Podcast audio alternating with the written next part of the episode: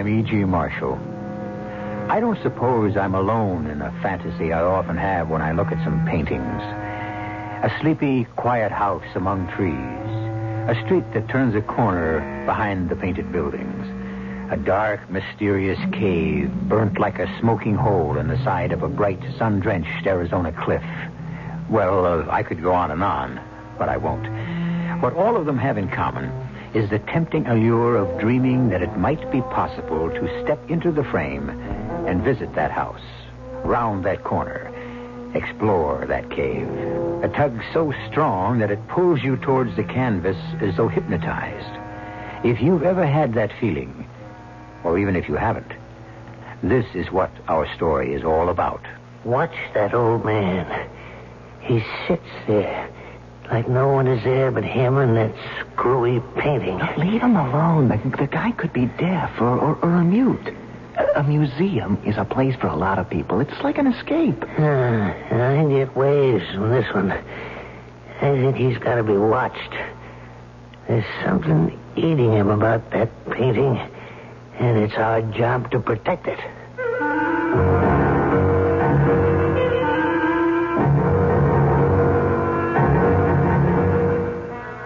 Mystery drama, Portrait of a Killer, was written especially for the Mystery Theater by Ian Martin and stars Michael Wager. It is sponsored in part by Sine-Off, the Sinus Medicines, and Buick Motor Division. I'll be back shortly with Act One.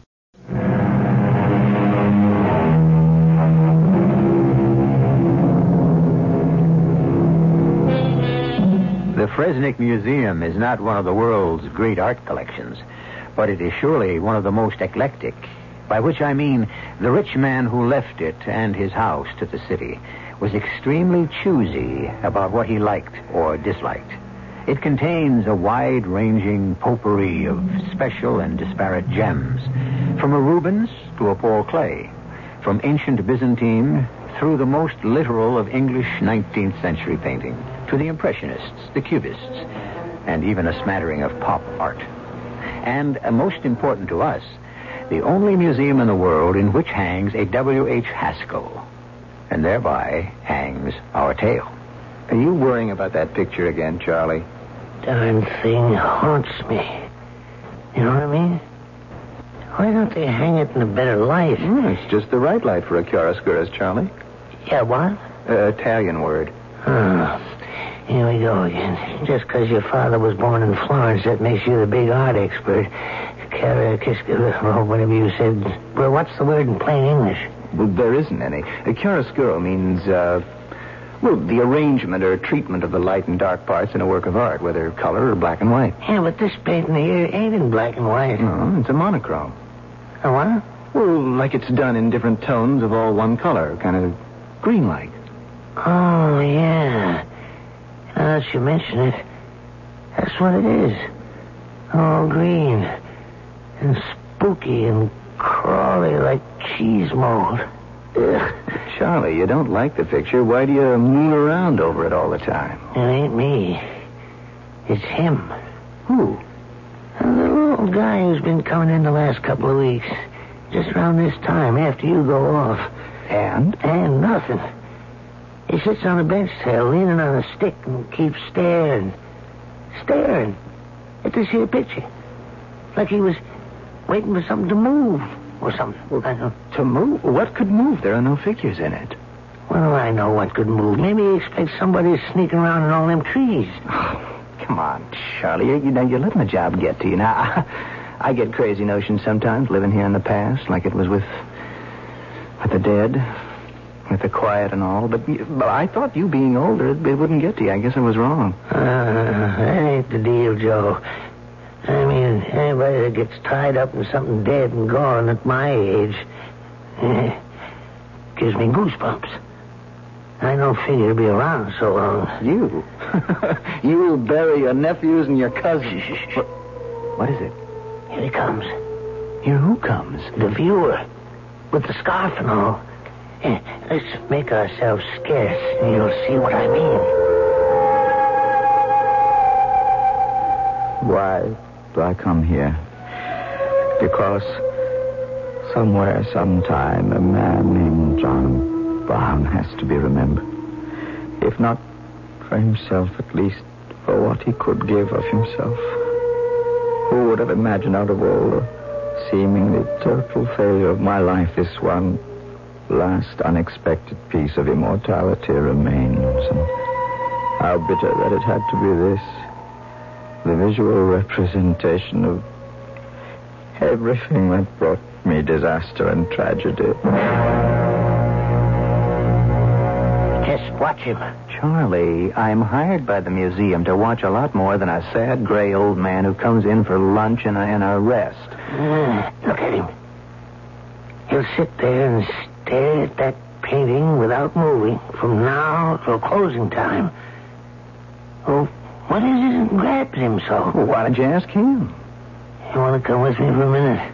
I'll show you why. Okay. Uh, nice looking picture, huh? Well, it's one of my own favorites. It really seems to get to you, sir. Forget it, Charlie. Let's move. Yes, just a second. You happen to know the artist or something? Come on, Charlie. Okay, okay. You see? It's like no one was there but him and that screwy picture. Don't bother him. The guy could be a deaf or a mute. A museum is a special place for lots of guys. It's, it's an escape. Death.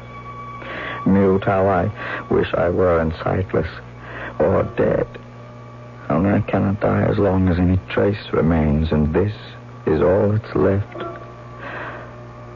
Oh, my sweet God, have I not suffered enough? Can I not at last make the final sacrifice and atone for all my crimes? Is there no way back? Some hope to change the future? Nobody watching me. Could I step into that frame and back into the past? Could I relive it again? Somehow change the course of fate? How long will I hesitate to try? What am I waiting for? If it is to be any time, let it be What is it now, Charlie? the old guy, sitting on the bench, watching the picture. Ah, we're back at the picture again. He just suddenly disappeared. No, look, his his age. He probably has weak kidneys. No, I don't, I don't mean that. He just walked into the alcove toward the picture, and when I moved around so I could see into it, he was gone. As though he stepped into the frame and out of this world. Hey, look, Charlie, uh, are you all right? Oh, I'm all right, yeah. I know what I'm talking about. Now, come here. Look, Charlie, I... Don't argue. Come here. Now, look. Look at the picture. That picture's an obsession with you. I, I... Look at it closely. Yeah, right there, on the path, moving up towards the front door. Charlie, I think you're flipping out. Now, you know there are no figures in that painting. Just look. I'm looking. I don't see anything. It's a or whatever you call it. It's hard to see in the shadows and the same color in what light there is, but he, he's there, just the same, creeping up towards the door. Who's there? The viewer. The old guy disappeared from the bench. Oh, you gotta be crazy. There's nobody there. Oh, how could you see without your glasses? 'em on. There aren't enough crazies wander in here from the outside. I gotta live with one on the inside. Uh, okay. So my glasses are on. Where is he? Uh, you took too long. Didn't you see? He just went around the corner of the building to the back. You are as nutty as a fruitcake. I didn't see that. I wish I hadn't. You know what he was wearing? What? A tweed suit with knickers and high shoes with a skip cap.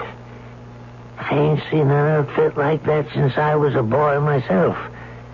Just before World War One.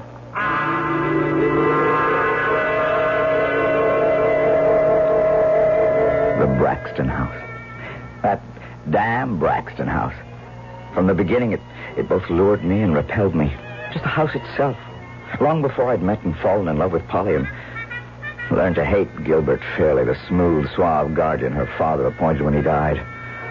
Gilbert Fairley. Surely one of the most ironic names for a man who was driven to win, but happiest when he could do it by cheating or hurting or destroying the loser. That summer of 1917, sneaking around the corner of that bewitching yet lonesome house, I was bound and determined he wouldn't get away with it with me. Charlie, I don't know if you're putting me on, but if you're not, I'm really going to start worrying about you. Joe, I swear. First off, I noticed the old man had disappeared from where you were sitting. And then I seen the guy in the picture. Moving. Dressed just like I said. But that wasn't what scared me so much. Hmm? What was it? Right here on the path. You see where there's kind of a spot of moonlight, uh, sunlight, or whatever it is? Yeah? Right there.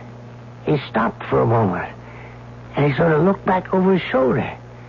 Just long enough so I could get a glimpse of his face. Right. hmm And he looked like uh, Boris Karloff. Oh, no. Mm. But so help me, I know who he did look like. Or the way he could have looked back there around that time. Yeah. And now you're going to tell me it was your bench sitter, right? Your, what is it you call him, your viewer?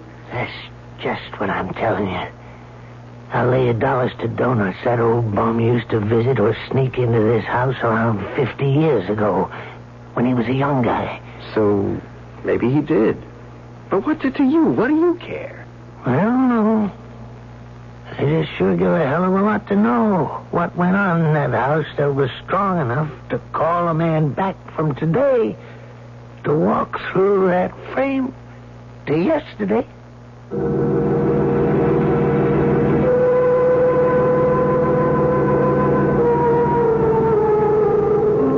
So, what do we have? An elder citizen filling a job who is slipping into senility without realizing it? Or a valid case of dreams come true? An old man who has come back from Lord knows what to moon over a picture that represents his youth and in some magical way has beckoned him back to it? To change the course of events? Or only to relive them? I shall return shortly.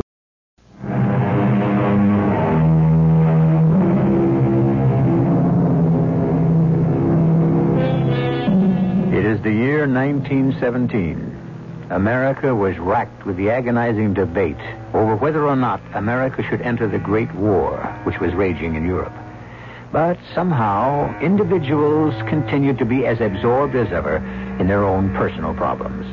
For example, a young man with the undistinguished name of John Brown, an artist with limited prospects and even more limited funds, fell helplessly in love with a young heiress named Polly Braxton, and she with him.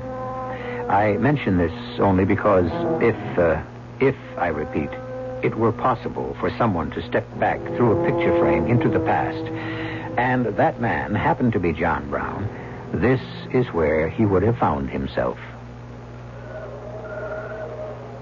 It was a long wait, as always, for Polly in the gazebo. But at last she came quickly and silently to my arms, and back to my waiting heart. Oh, John, darling, forgive me for being so late. I, I couldn't get away from him tonight. It doesn't matter. Now you're here. I love you, Polly. And I love you. I don't understand why he's so dead set against you, knowing it's what I want. I'm an artist, which automatically means I have nothing. How could I support you? Who cares about money? I have plenty for both of us. Not till you're 21. Oh, I, I couldn't live off you anyway, Polly.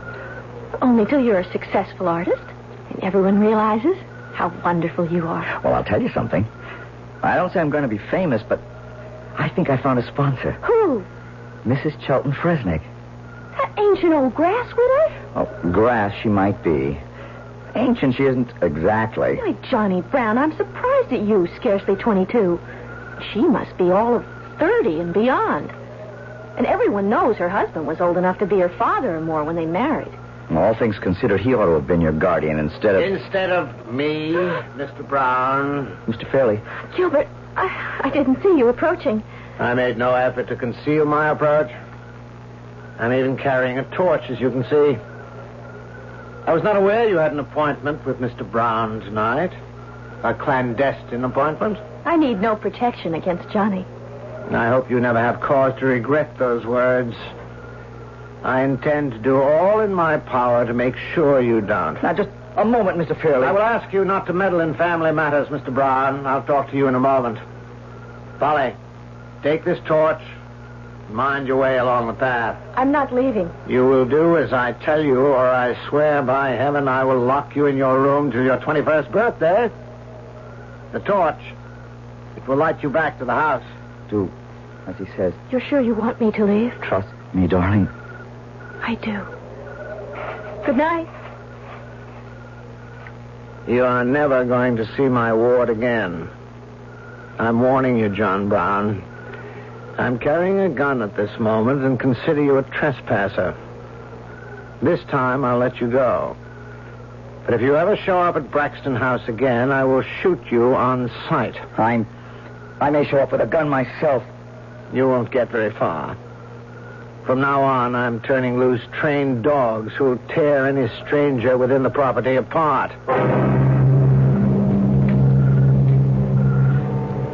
I left quietly enough, my tail between my legs, but not as far as Mr. Gilbert Fairley thought I'd gone.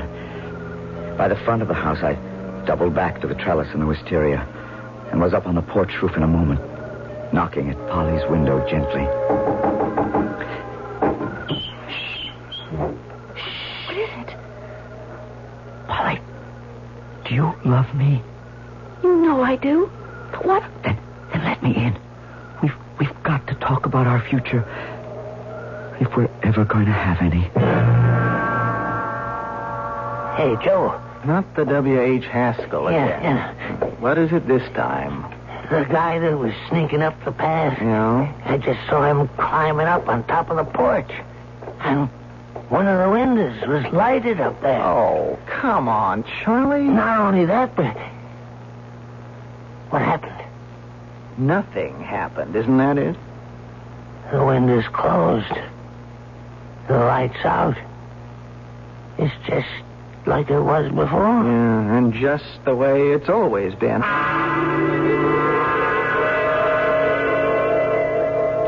Elope, Johnny? It's our only hope. I told you what he said. He'd, he'd shoot me or turn the dogs on me if I tried to come back and see you. But how? Well, how can we get married? I mean, without his consent. Cross the state line.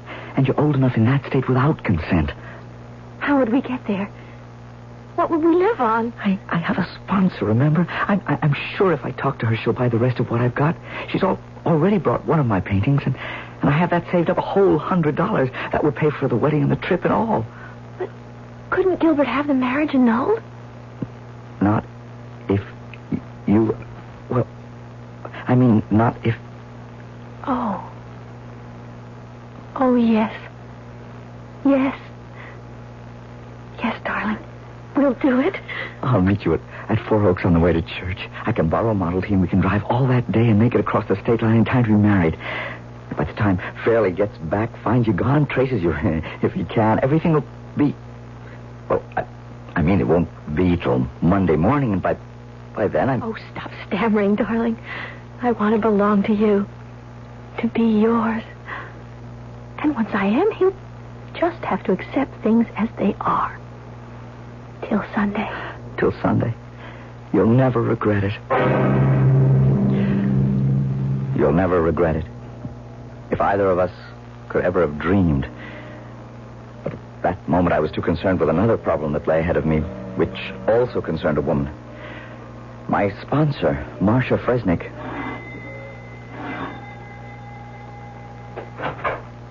Why, Johnny Brown. Who would have expected you this late? And wasn't it clever of you to pick the maid's night out? Come in. I'm sorry to bother you, Mrs. Fresnick, but, well, something has come up that I. All right, Johnny. But do we have to talk about it in the hall?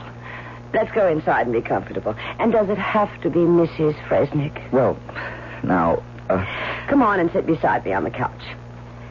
Now, let's get that unhappy frown off our handsome face and tell Mama what the trouble is. well, I. Well, you kind of like the sort of thing I do, don't you? Well, I, I don't know. You haven't exactly started doing it yet. I meant my painting. Oh, that. Well, well, I mean, you did say something about helping me, and, and you did sort of promise to be my patron. You, you bought one picture from me. Yes, I did. And let's be fair to Chilton. He recognized your talent. For painting, that is. He thought you had quite a future. But you don't? Well, I'm temporarily interested in the present. Well, so am I. Oh, I'm delighted to hear it. Do you want to tell me why? Mrs. I mean, Marcia. How'd you like to have all of me? Well, now, that's quite a proposition. Why this sudden um, capitulation, if that's the word? Well, because I need money. I, I, I paint because I want to, and everything I paint, I, I never want to let go, never want to sell. But it's, well, just now I need money. Oh, is that all? Don't be silly. I have plenty for both of us, and you can still hang on to your precious canvases. Plenty. For both of us, I, I don't understand. Well, let's not talk about that in the living room. We could make it all much clearer upstairs. Upstairs? Hmm. Oh, now look, Marcia, I don't, I don't need money.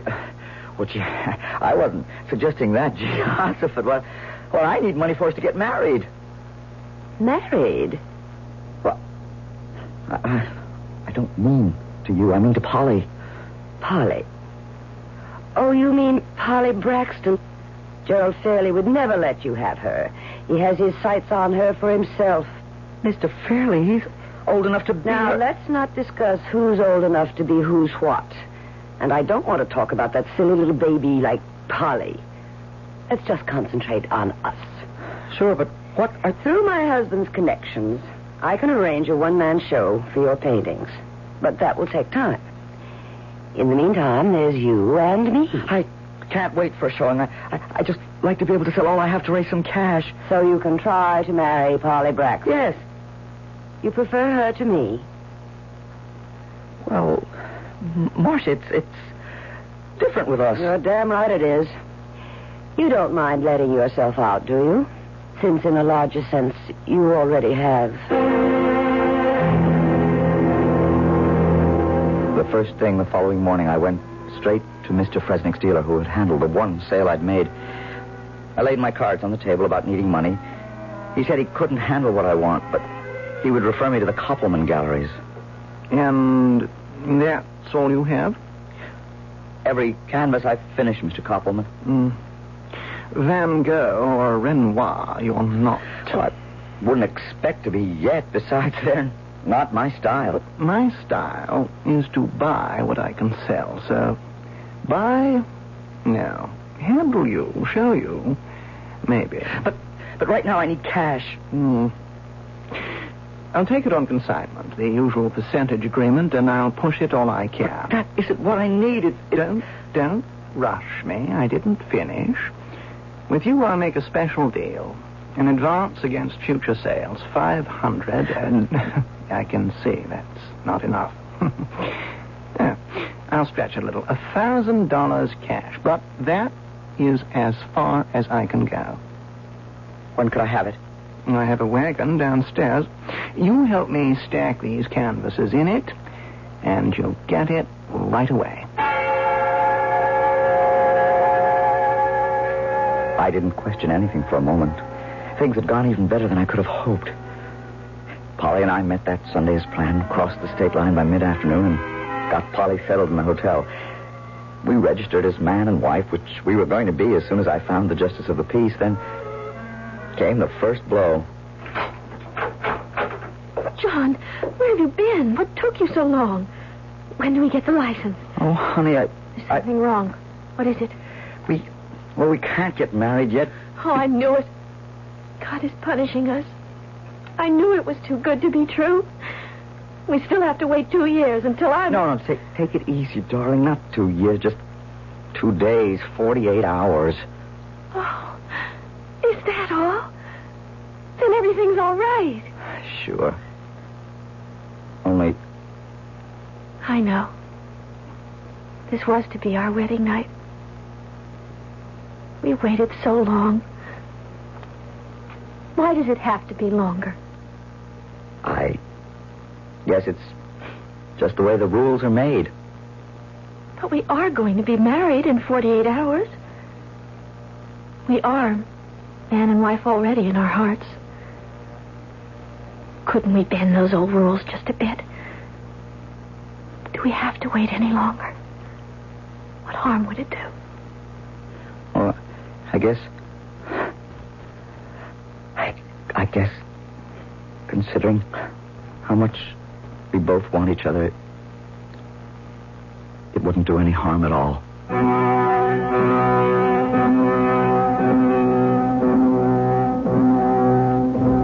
I make no moral judgments. I only comment that twice recently, John Brown has made compromises with the two most important things in his life his art and his love. For some men, in any day and age, this has afforded no problem. For John Brown, marked by fate, or if you wish to call it retribution, it pulled his whole existence down upon him like a falling house of cards spelled his immediate failure and final doom. I shall return shortly with Act Three.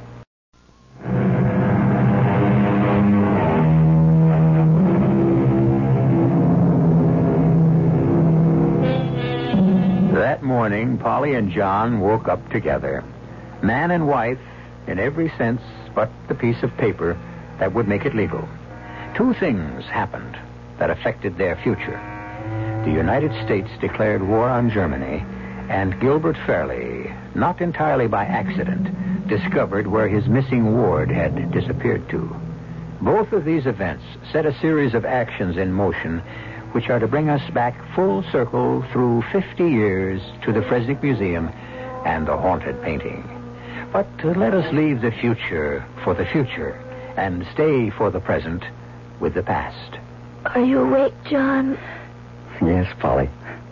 Uh, for a long time, I, I didn't want to wake you. Oh, good morning, Mr. Brown. Good morning, Mrs. Brown. Husband. Wife. I feel so wicked. Me too. And in about 34 and a half hours, it can all be nice and legal. Well, don't sound so bored about it. Well, I'm not, but after all, it's only a matter of form now. You're not worried about making a dishonest woman of me? Well, why should I be, since I have every intention of making you the other two? The other what? An honest woman.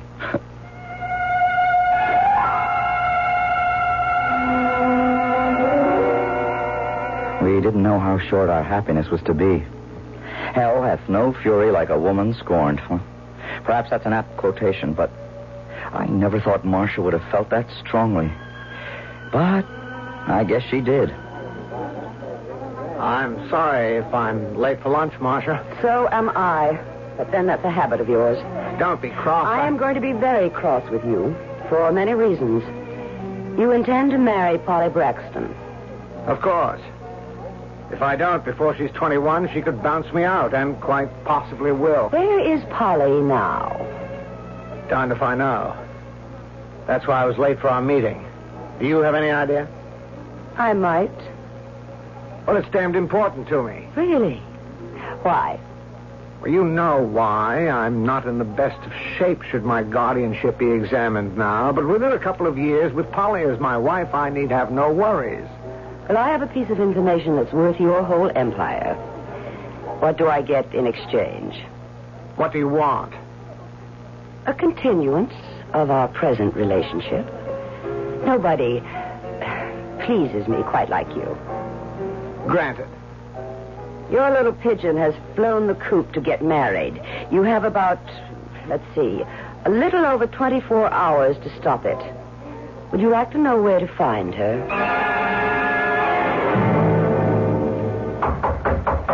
Who, who is that, darling? I don't know. I'm, I'm terribly frightened. Try not to be. Go into the bathroom, darling. I'll, I'll, I'll answer it. Okay, okay, okay. I'm co- com- coming. Oh, it's you. Where is she? Where's Polly? None of your damn business. She's, she's my wife now. Oh, no, she's not. I took care to check on that at the registrar's office before I came here. I'm going to have you up for statutory rape. And I have enough evidence on you to make it stick. No, please. I'll go in court and swear that. You could only hurt him. You're 19 and still my ward. And without a marriage license, you've still not reached the age of consent. Now, I'm giving you both one choice. Take it. Or I'll shame you and Polly out of all society, and I'll ram you in jail for the best part of your life, Mr. John Brown. What's the choice? We have just gone to war. We'll need plenty of cannon fodder. I shall expect you, Mr. Brown, to report to the nearest recruiting station today, or at the latest tomorrow. And Polly? I'm going to do something for Polly that you couldn't or wouldn't do. I'll make her my wife. And an honest woman. I won't go through all the pleading, the threats, the tears from Polly, and the vicious obstinacy of Gilbert. Today it would seem senseless. In 1917, it was a different world. And I ended up with one of the first cadres to ship overseas to the mud and the trenches as a member of the American Expeditionary Force. I think I prayed that a bullet would find me and put me out of my misery. But with the perversity of fate, since I didn't care about living, I was one of those who came back.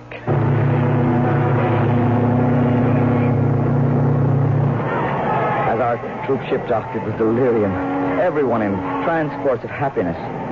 There was none for me. Of all the letters I'd ever written, I'd never had one reply from Polly. I was surprised when Marcia met me at the dock. Surprised that she was there, but surprised more than anything at how she had aged. So good to see you home, Johnny O. Well, I should be glad to be back, or at least grateful. How's. Where's Polly? Well, as soon as you can break free, why don't we go somewhere and talk?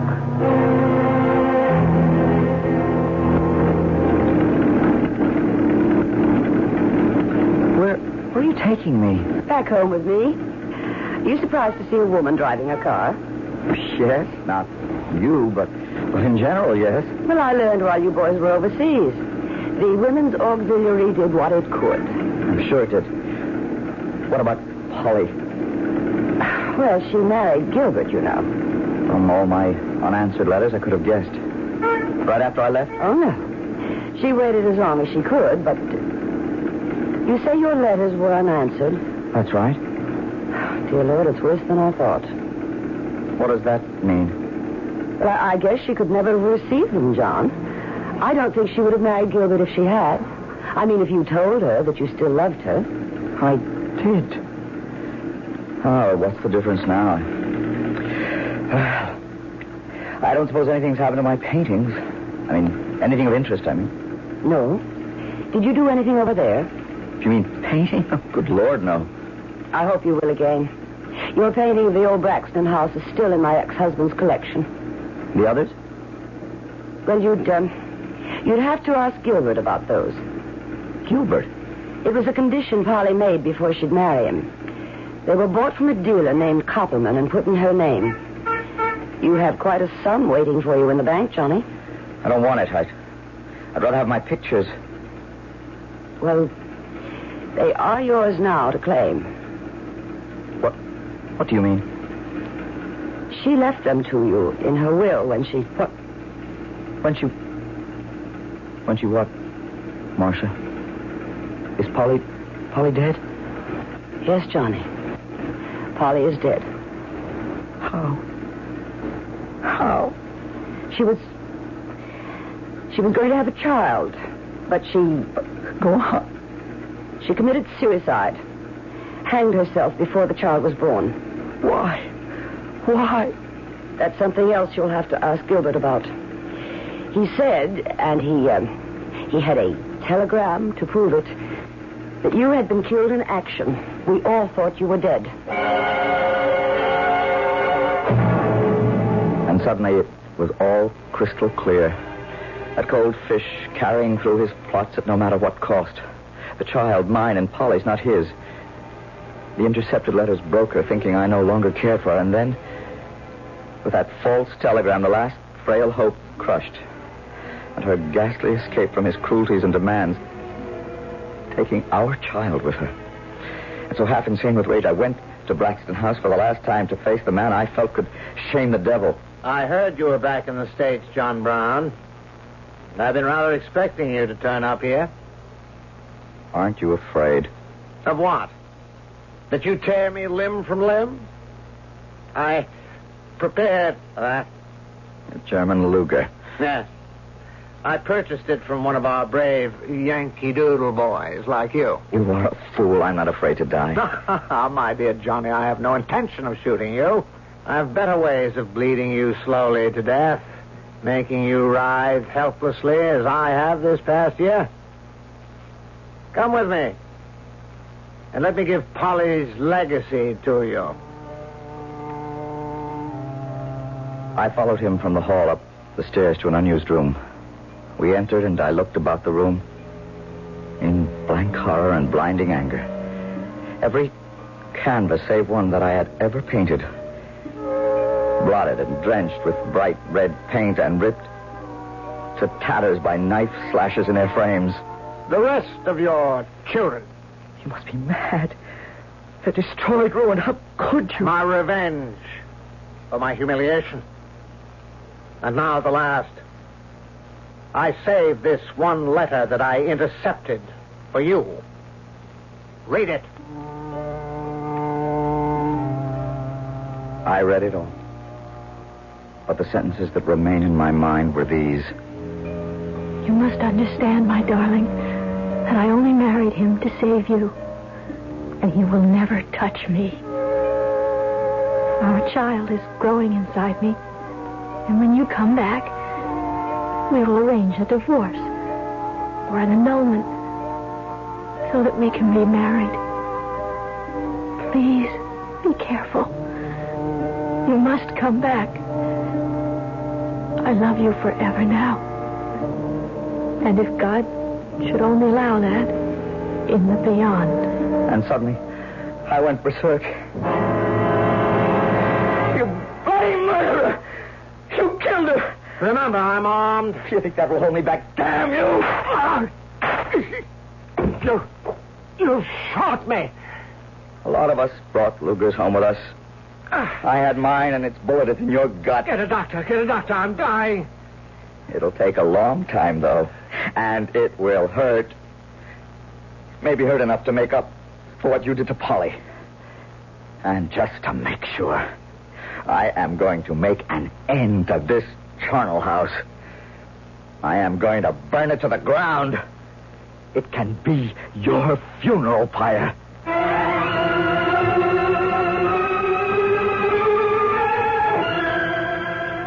Police found me at Marcia's. I was arrested, tried, and convicted of arson and murder, and committed to an insane asylum for life, where I stayed until I escaped one week ago. Hey, Joe, Joe, uh, come on. Don't argue. Now, I can really show it to you. Show me what? There's a light, a bright orange red light in that upper window. Oh, are we back at the W.H. Haskell again? Yeah, yeah, yeah. And not only that, the old bum, the visitor, he's back, sitting on the bench.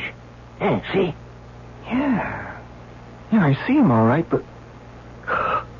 Good Lord, you're right. Yeah, you see? Not only the upstairs window, but the other one over there and downstairs. Yeah. Looks like the house is on fire. You damn fool, the whole picture's on fire. Uh, look, hold, hold him till I can get an extinguisher. So, it is finally ended. The last of everything, even W.H. Haskell. Funny. All those years ago as a boy to feel that no painter of note would be just plain Johnny Brown. W.H. Haskell sounded more like it. And in the end, even he had to go. No immortality for any of us.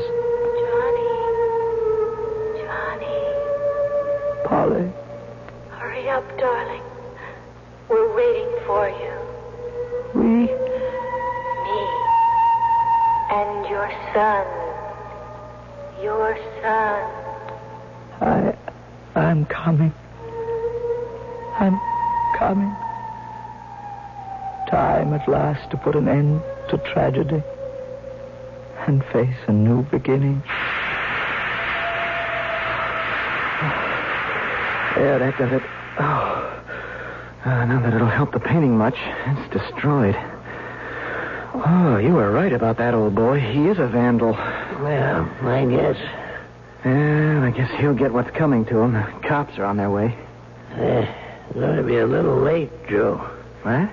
The old fella here. He's gone. Dead? Yeah. Huh. I wonder what he had against that picture. I guess maybe we'll never know. You know something, Joe? I don't think I ever want to.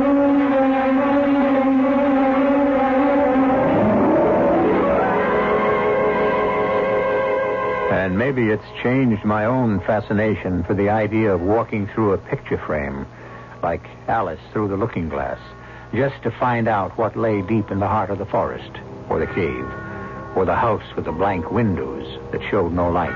It's none of my business, really. And maybe I wouldn't like what I found there.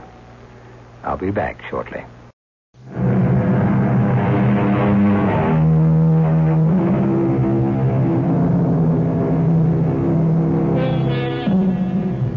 Any of you should come across a painting by W.H. Haskell, grab it for what you can, if it can be authenticated.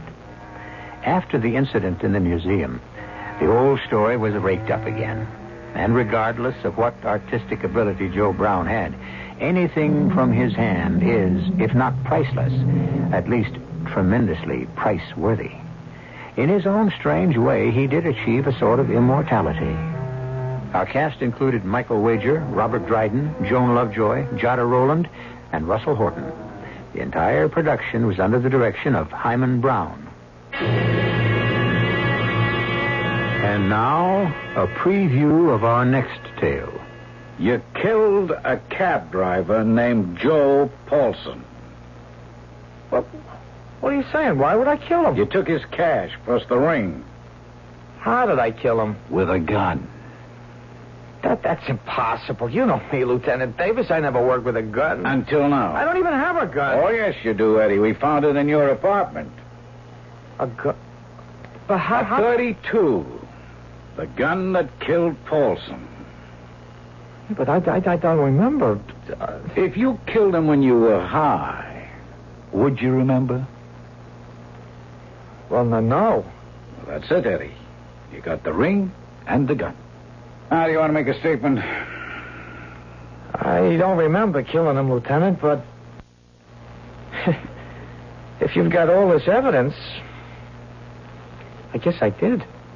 Radio Mystery Theater was sponsored in part by Buick Motor Division and Sine-Off, the sinus medicines. This is E.G. Marshall inviting you to return to our Mystery Theater for another adventure in the macabre. Until next time, pleasant dreams.